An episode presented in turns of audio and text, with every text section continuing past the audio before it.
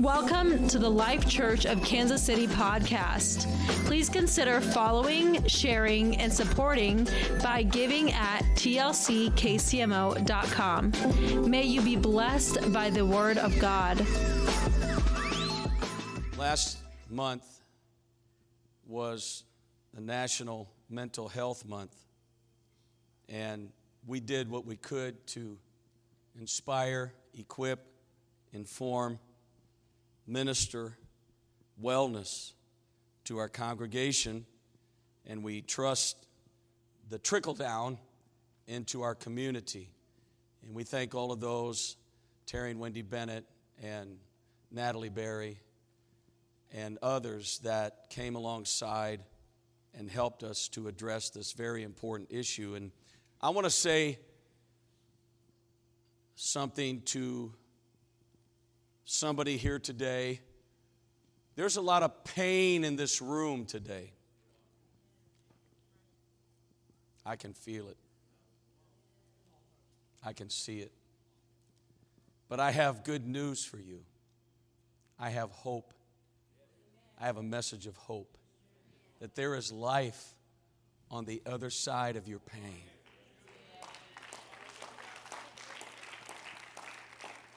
There, there is, if you'll just keep moving, there is going to be another side, and it's going to turn, and there is life on the other side of brokenness. Whatever you were before Christ, that is no longer your identity. The Bible uses the language of new creatures. Everybody say new. Say creature. Creature, that's that's sort of a weird you know, you want to go to your science fiction movies and you know, the creature from the Black Lagoon and all of that. This is not that. Paul said, You are a new creature. That'd be good if you turn to somebody, tell them that right now. You're a new creature. The word new means youthful, fresh, regenerated. The word creature means to fabricate, to form. When you are born again, you are made over. And after you're born again and life takes a turn you never saw coming, and life hits you like a truck, Mark. Mark carries pictures everywhere he goes. When he was run over by an 18 wheeler, he shouldn't be alive, he shouldn't be here. But there's life after broken, amen? There's life after the crushing, there's life after the pain. And when you are born again, listen, you are not a mere makeover. It's deeper than that. When you are born again, you're not like, you know, some of you guys flip houses. You know, new carpet, new cabinets, you know, new paint, make $100,000, flip the house. there's more to it than that, I know. But we're not talking about flipping a house or a makeover, but when you've been born again, you are born all over again, which means in Christ you now have a new father you have a new mother, you have a new bloodline, you have a new DNA, you have a new family, you have a new identity. Now, listen, we all go through things, we've all suffered things. You know, I've been broken, you've been broken, everybody's been broken. If you haven't been broken, you're gonna get broke question is not, are you going to hurt? That's not the question. You will hurt, so have a nice day. And I, I don't, I don't want to sound cynical here today, but cry me a river, build a bridge, and get over it. because through Christ, you may be broken, but you don't have to stay broken.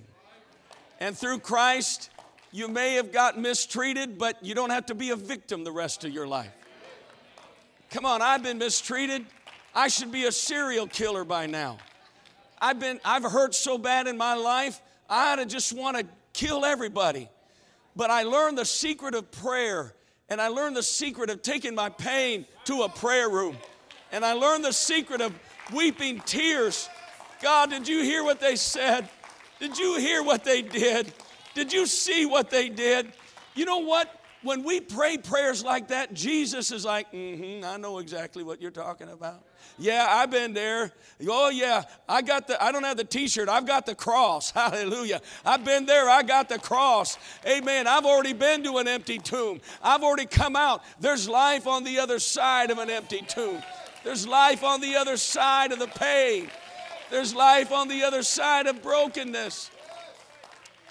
And listen, sometimes we can spend so long in addiction.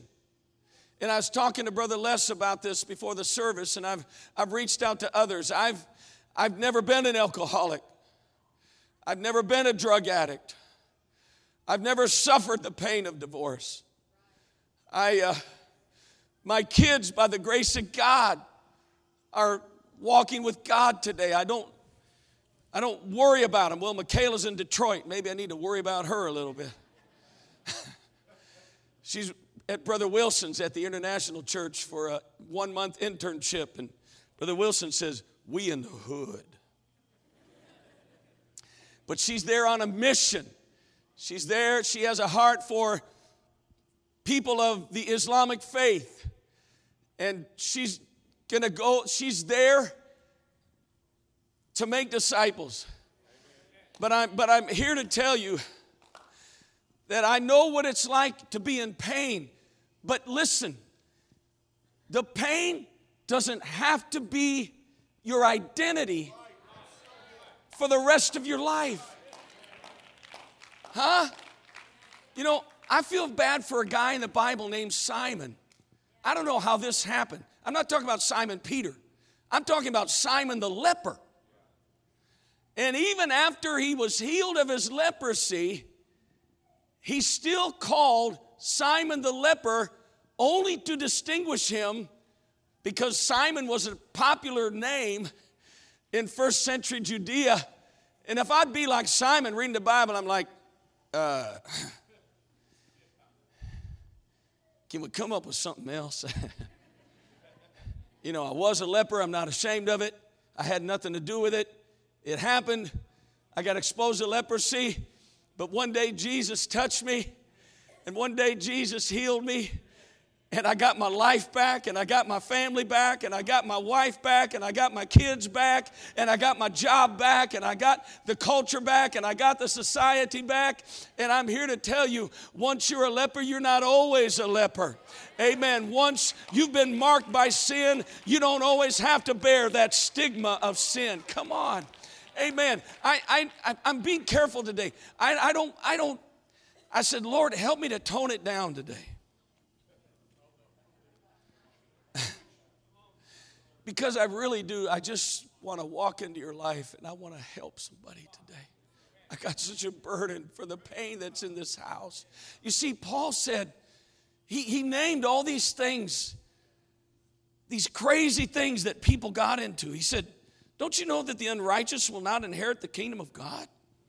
This is Second Corinthians 6. Do not be deceived, neither fornicators or idolaters or adulterers or homosexuals or sodomites. Am I in the Bible? Nor thieves, nor covetous, nor drunkards, nor revilers, nor extortioners, and then add whatever mess you were in. Just put your thing on the list. That was a work of the flesh. That was a work of selfishness. That was a work that was hurting people around you and destroying things around you. But I love the Bible because the Bible is the greatest message of hope. The Bible is still the answer for the broken world that we are in today. You cannot throw enough money at the school system and fix the kids. You can't throw enough money at you know, uh, Alcoholics Anonymous or all the programs, and thank God for all the programs. But I'm going to tell you that they are just band aids. The only thing that will get to the root, the only thing that will get down to the heart of the issue is a conversion, it's obedience to the gospel of Jesus Christ. That's the only thing, it's the only hope. And Paul says, and such were some of you. And notice what happens. But you were washed, you were sanctified. Come on, that's a powerful word. Sanctified means I'm moving out, I'm moving on, I'm putting foolishness behind me, I'm getting rid of the stuff, I'm shaking off everything that the world trying to put on me. I'm entering into sanctification. Oh, and then he sealed it. He said, and you are justified. Okay, don't raise your hand. Have any of you stood before a judge? Just look straight ahead, everybody. and you know he's got you dead to rights. You did it. You said it. You stole it. You drank it. You shot it up. You broke it. You cheated the government. Whatever. They've been cheating us for a long time.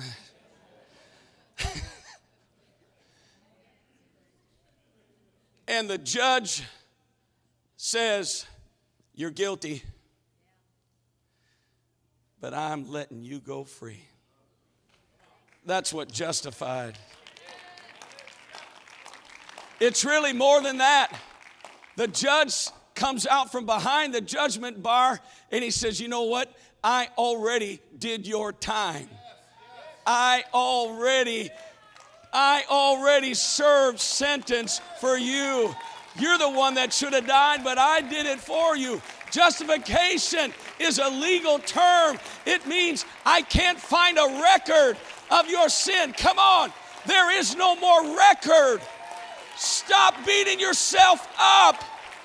Stop letting the devil whip you down. There is no more record. The Bible said, There is therefore now no condemnation who are in Christ Jesus, who walk not after the flesh, but after the Spirit. If you. There I go again. If you repented of your sins, if you quit it, if you admitted it, admit it, quit it, and forget it. that's not in the Bible, but that's in the book of Galatians, chapter 3, verse 22.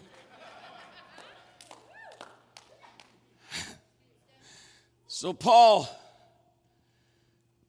looks at the judge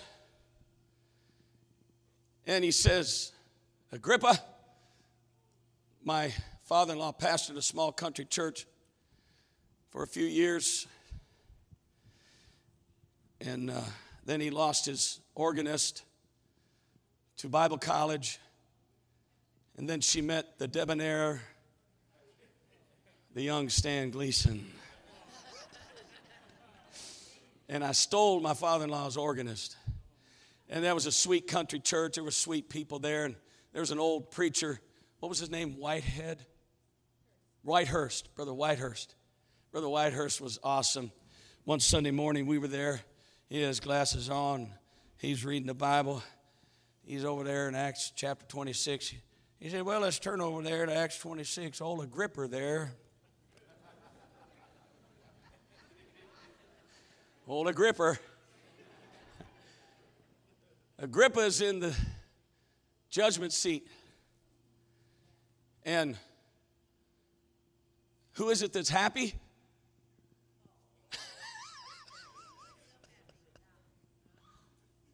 What's wrong with this picture? Paul is saying something like Agrippa, I consider myself fortunate. I consider myself blessed. Get the in, incongruity of this portrait.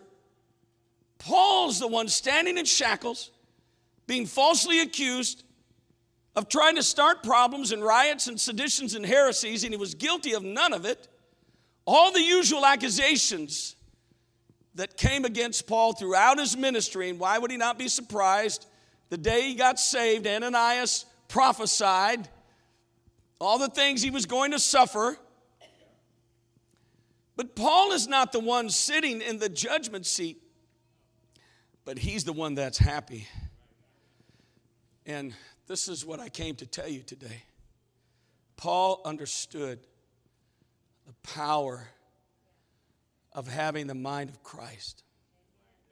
I think myself happy. When's the last time you took control of your mind? You know, I think we're lazy in America. We're lazy. We don't ever have to think. You know, usually Used to be when you go buy something, somebody'd have to count out the change. Let's see, that'll be $9.98, $10 bill.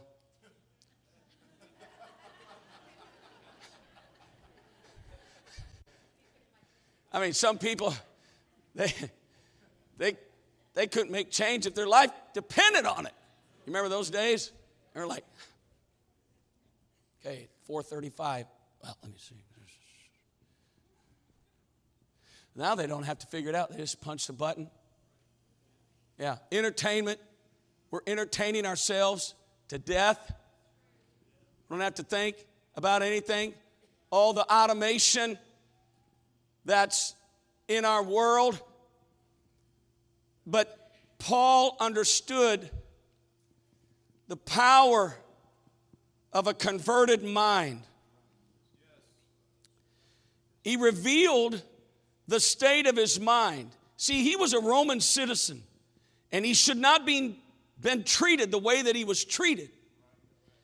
He's the one that should be agitated and upset and furious and beside himself. That's serious when you're beside yourself. That's big trouble. But Paul refused, and I wish I could get on Fox News tonight. He did not act like a victim. He said, I think myself happy. He didn't demand to defund the Roman guard, the police, because he was mistreated. I'm not, I'm not giving a political message. But I'm saying today, there's power in bringing your mind into the captivity of the Word of God and Jesus Christ and refuse to buy in to the victimization that is the pop culture answer to everybody's problem. Well, let's cry about it. Let's get on let's weep on each other's shoulder. We don't worry about any solution. Let's just victimize everybody and let's itemize everybody and give everybody a million dollars and and, and, and and you know just just throw money at it. Listen, that is not the answer to what is going on in the world today.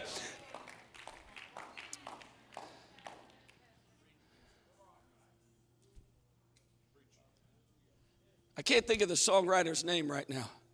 We just sang one of his songs at the camp meeting. Take me back. Andraé Crouch had the message Jesus is the answer. Oh, I'd love to sing that for the world today.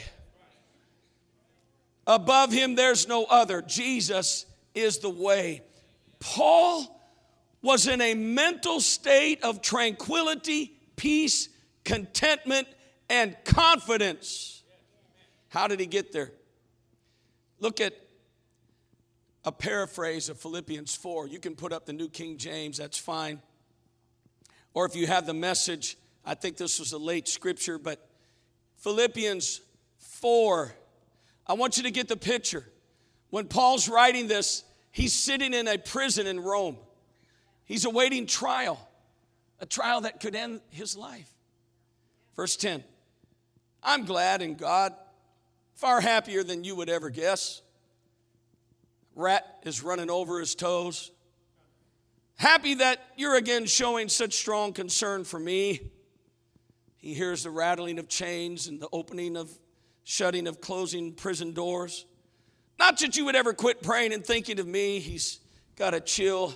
That's why he asked for his cloak when he wrote to Timothy.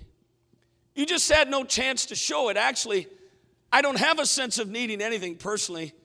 I've learned by now to be quite content, whatever my circumstances. I'm just as happy with little as I am with much, with much as with little. I found the recipe for being happy, whether full or hungry, hands full or hands empty. Whatever I have, whatever I am, I can make it through anything in the one who makes me who I am. I, have, I want to say something to somebody who's really feeling bad about your circumstances and your situation. And I said, I know literally from what people have told me, but I also know spiritually that there's a lot of pain in this house. You know, my brother in law and I, Rod Paymer, beside my wife and, course, my family in a different ways, my best friend, and we talk sometimes two or three times a week, and he's been a pastor for many years. He's wise, he's part of my covering. And uh, we were talking about a mutual friend who pastors in Detroit. He's about 10 years, 10, 12 years younger than us. And about a month ago, he had a massive stroke. He's a pastor. In fact, he pastors some of Andrea and Pam's relatives. A massive stroke and paralyzed and had a brain bleed. And, and you know, after 30 days, they say that, you know, with each passing day, it's going to be more and more difficult for a stroke victim to recover. And he's still got teenagers at home. And, and when, when we talk about situations like this, my brother-in-law, and when we pray for people that have been suffering, he always tells me, Stan, I don't have any problems.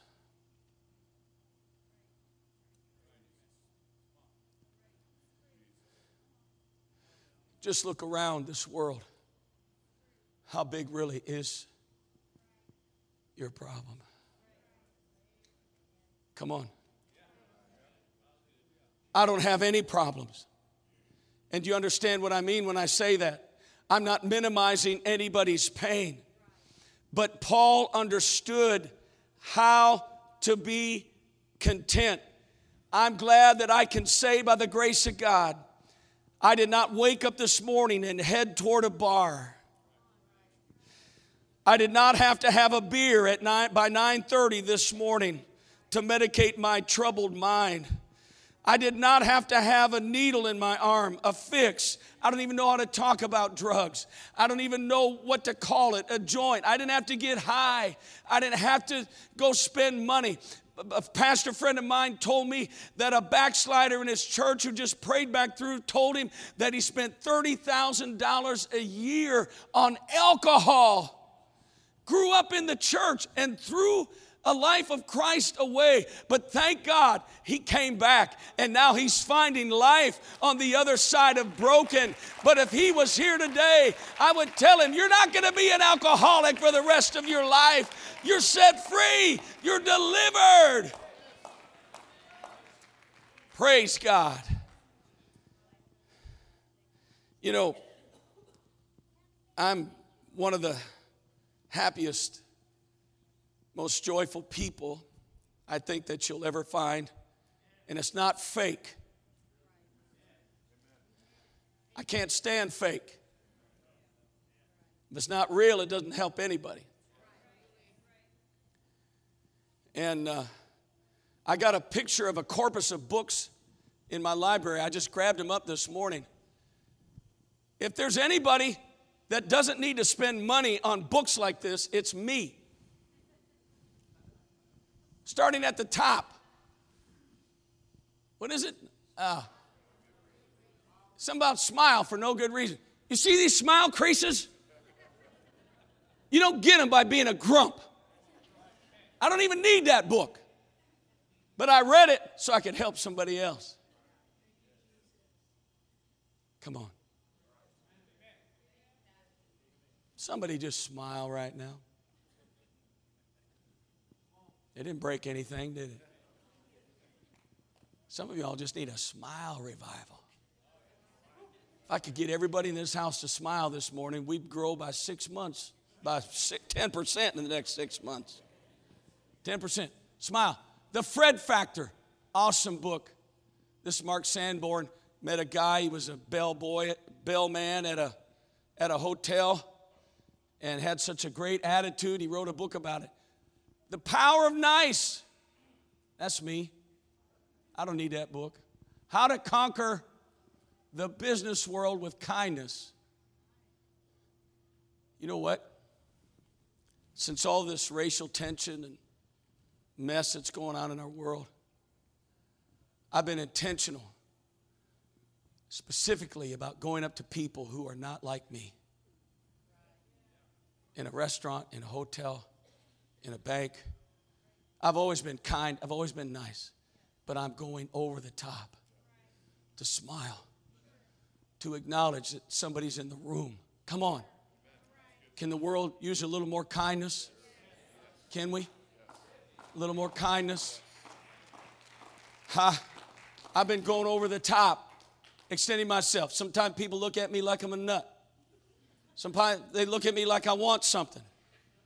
I don't want anything. The only, want, only thing I want to do is help somebody's joy.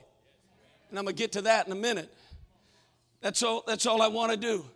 In fact, just about everywhere I go, some of you have probably heard me say at a restaurant or somewhere, when somebody's doing a good job serving, I'll say, You're doing such a great job. I'm recommending you for a raise and a promotion. Raise your hand if you've ever heard me say that. My kids better raise their hand. I embarrass my family all the time, but I want to be kind. God, help me to be more tolerant. God, help me to be more patient.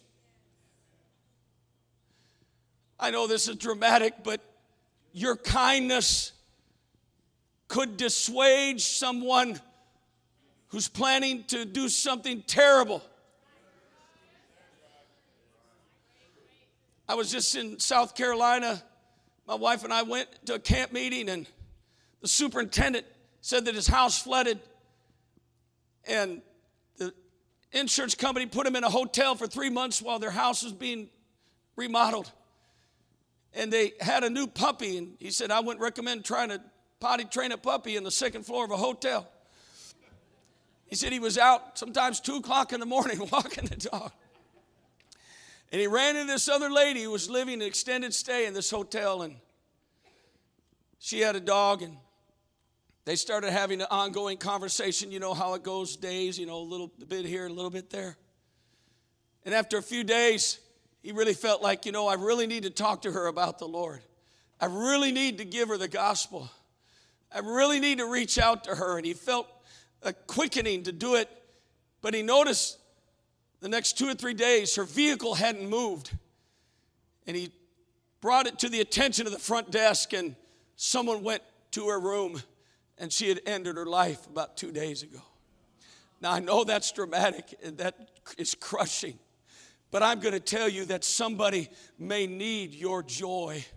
Somebody may need your peace. Somebody may need you to not just go in and do what you got to do and get it done, but they may need you to look around the room and be have the power of nice and be kind. Hallelujah. Amen. What else do I got up there? Be a people person. The likability factor. Anybody want to buy a book? If you ask me for it, I'll give it to you. Thinking. I love that title. Thinking for a change. Don't you know anybody that you wish would?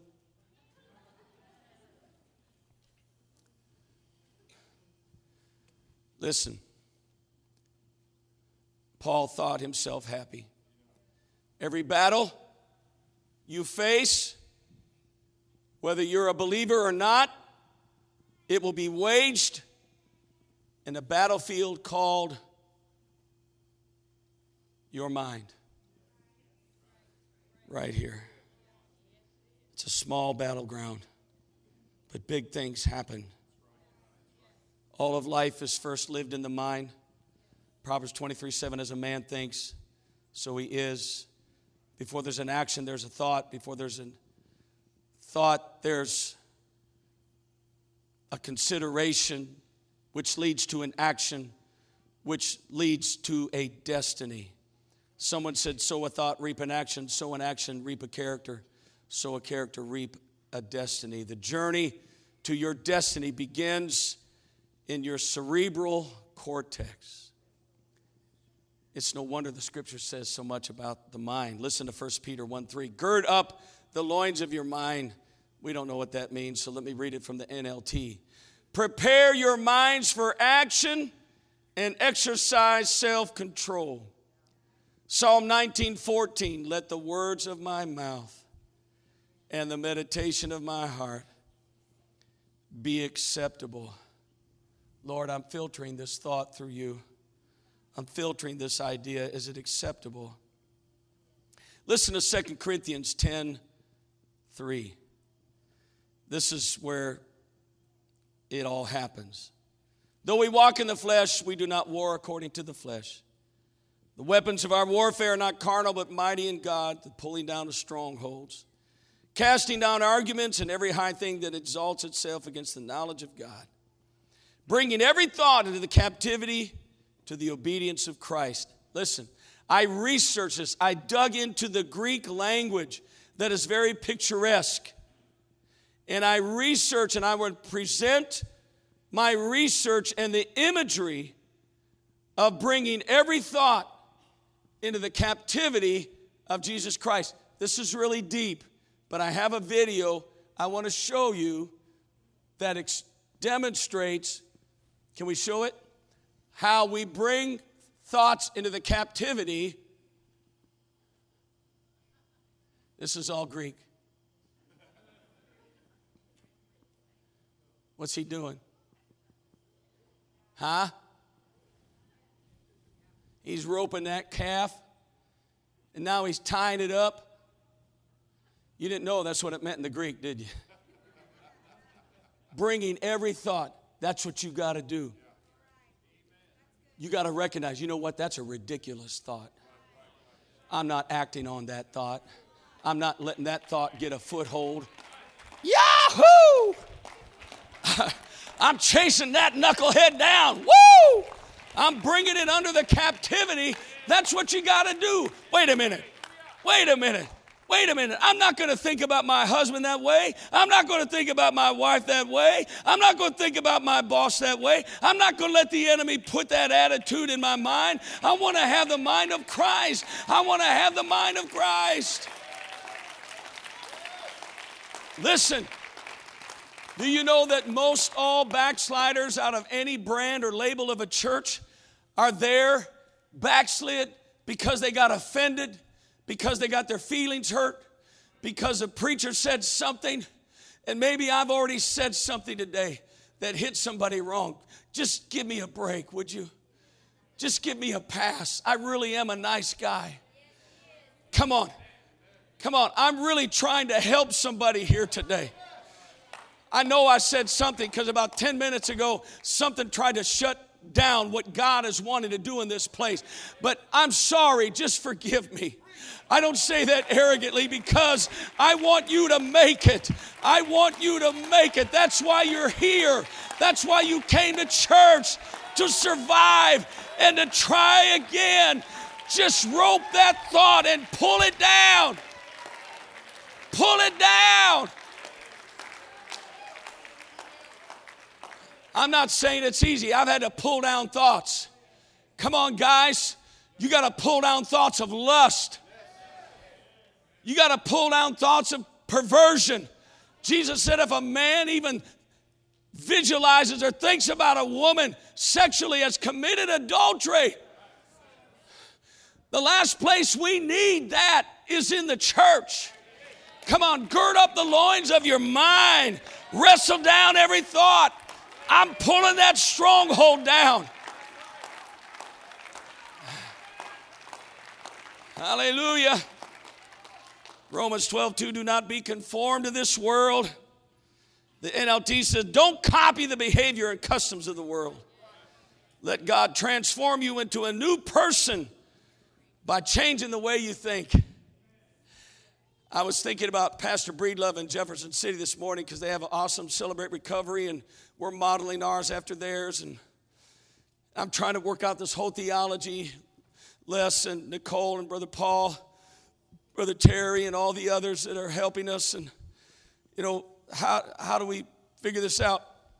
And I remember Pastor Breedlove, I think he was like a 20 year addict, and then he got radically saved, and he was born again, and he repented, and he was filled with the Holy Ghost and baptized in the name of the Lord. And I think he's going to come and speak at our Celebrate Recovery at some point in the future. And after his amazing conversion, he was so happy. He walked into his apartment, first time saved, walking in his apartment, and he, he said he sat down on his couch, and then he realized, whoa, that couch is stolen.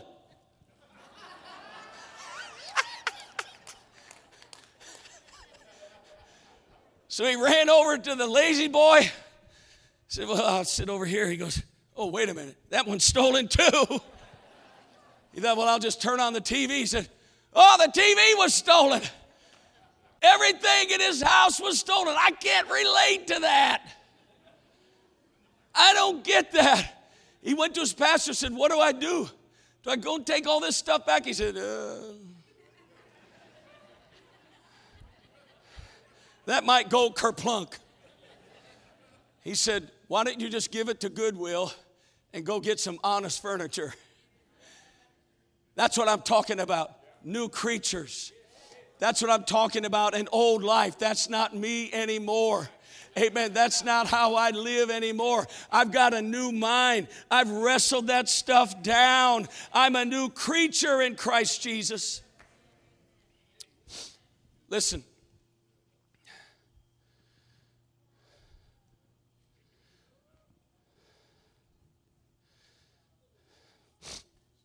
I don't know how to say this. I'm just trying to help. But something is happening in this world. There is an attack on sanity. That's how I want to say it. Thank you, Lord. There's an attack on wellness and sanity in this world. And I want to say, you are not the crazy one. No, you're not. You know the story in Acts 27 of Paul in the ship. And when Paul got on the ship, uh, nobody listened to him. He was a nobody. It's a prisoner ship. He has no influence, he has no leadership ability there. But he gives him a warning. Says, if you keep going, you're not going to like what's going to happen. The storm comes, and they're just, ah, that crazy preacher. Last time I looked, he's in shackles. He's headed to see Caesar. What a nut. Appeal to Caesar. That'll get him killed for sure. And the Bible says they started throwing tackle overboard, they're throwing food overboard. The guards wanted to kill the prisoners, and the sailors wanted to jump off the ship. And everybody's lost their ever loving mind. And listen, a storm will make you think things that you would never think. And a storm in your life will create an environment where you're capable of doing things you never thought you would be capable of. Well, of. I have said things that I never thought would come out of my mouth. And I've thought thoughts that I never thought would enter my mind. And I've even done things I never thought I would ever do. How's that for being real? Come on. A storm will do that to you. But look what happened.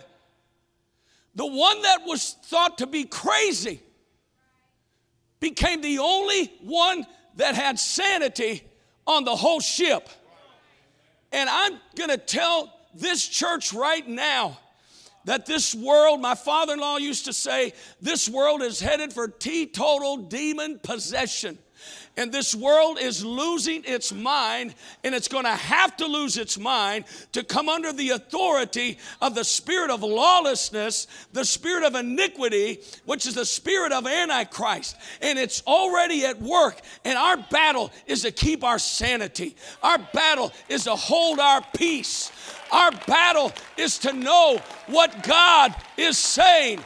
And Paul stood up and he said, This night an angel of the Lord came to me and said, Not one life is going to be lost. And we are the people who have the angels.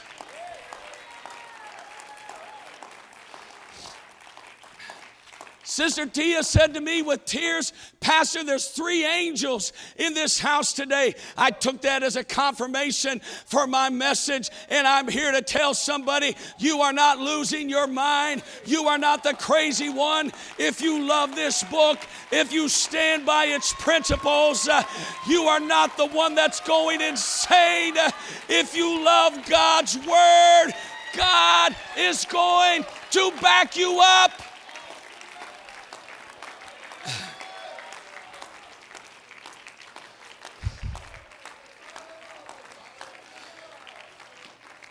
Come on, let's all stand and receive the word of the Lord today. Hallelujah. Woo. Let me tell you, in part, what inspired this message really two things, three things. The good work that our team did last month, and if someone could come to the keyboard and I might have the whole choir in just a minute. I'm just giving you a warning. I may call you all up here in a minute. Uh, so, Mental Health Month awareness. And then on May 29th, about 9 o'clock in the morning, I was here. It was a Sunday. I was praying. And I felt the Lord quicken me to pray against the attack on sanity.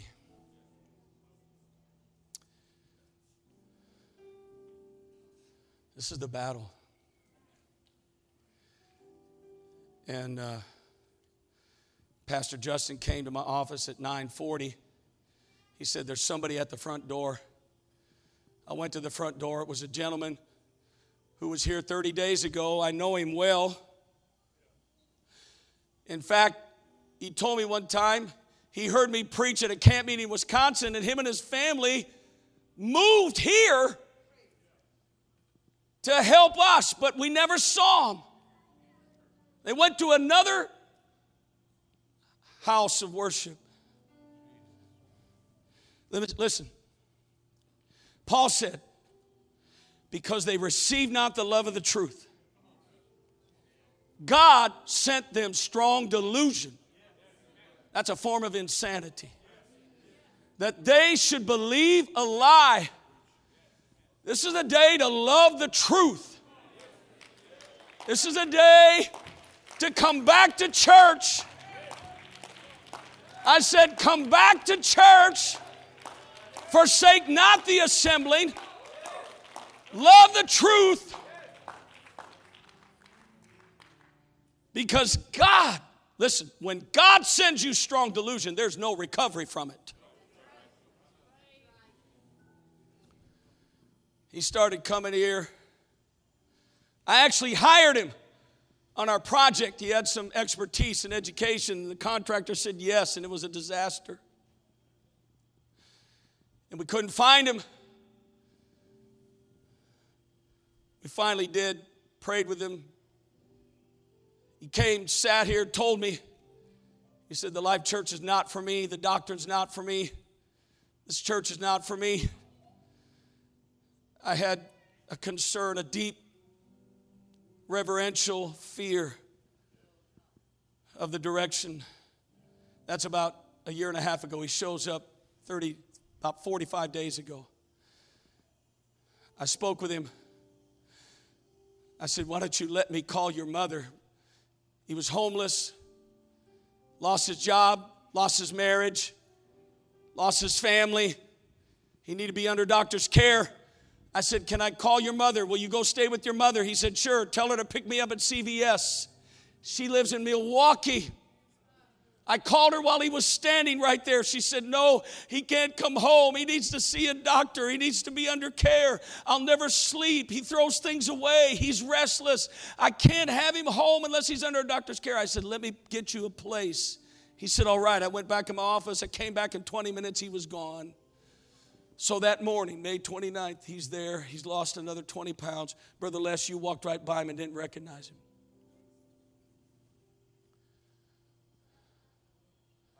I'm just saying, my pastor used to say, there's a nickel's worth of iodine in your pituitary gland. That is the difference between your sanity and your insanity.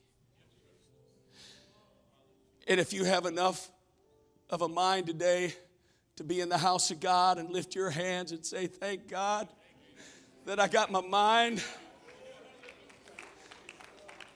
Lord, thank God I love the truth. But for the grace of God,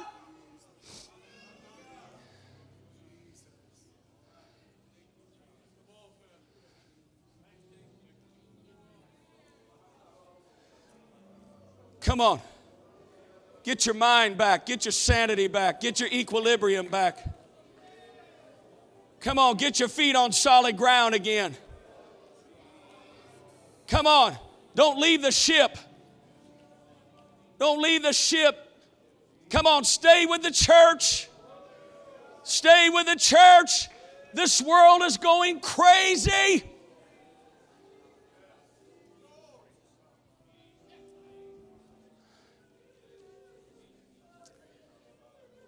Okay. So, let me tell you what I believe the secret to sanity is it's joy. It's joy. Did you ever read your Bible where the night Jesus was betrayed, he's facing the cross? Pastor Caleb and I were talking about this not too long ago. Jesus led the disciples in a song.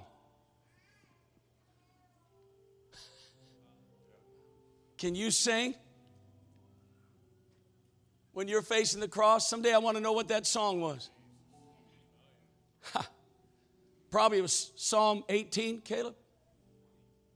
What is it? 118. I missed a one. Psalm 118. Uh, he was betrayed. He walks in the room. He's discipled these guys for three years, and the water is still in the basin, and the towel is on the chair, and nobody's touched it.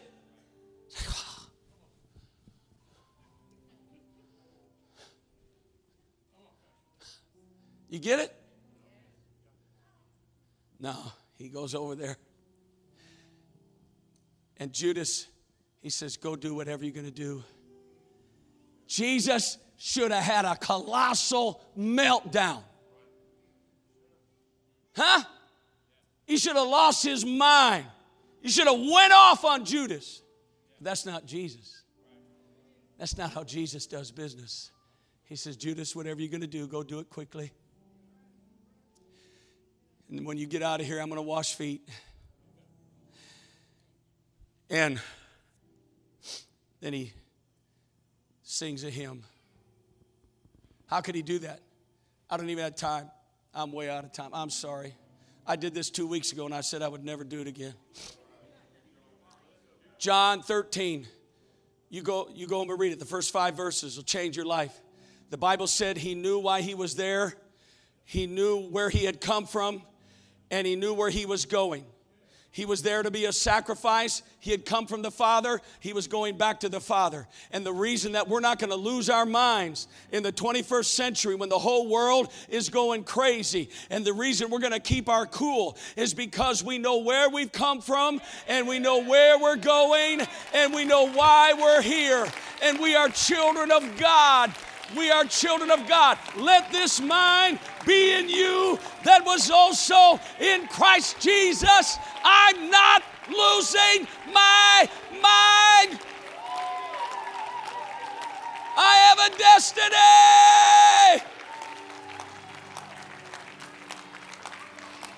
Come on, I want somebody to get your joy back. Jesus said that my joy might be in you that your joy might be full.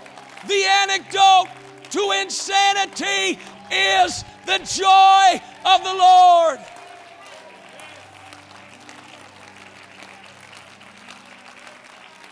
Come on, choir.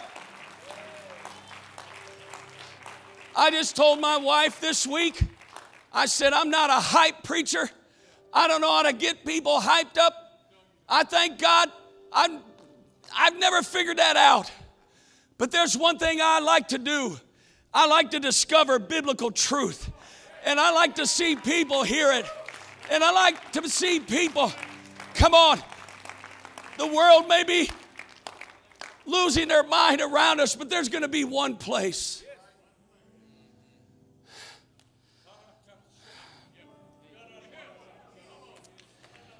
Come on.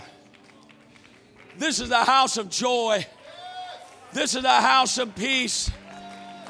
This is a safe house.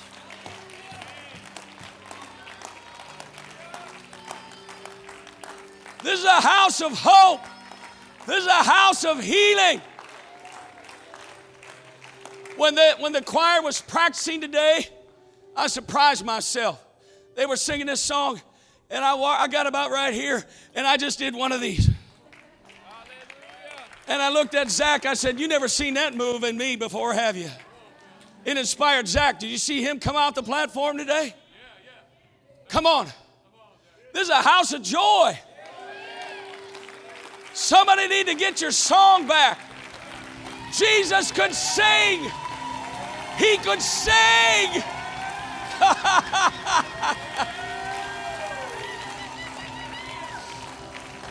he could sing when he was tempted, he could sing facing the cross.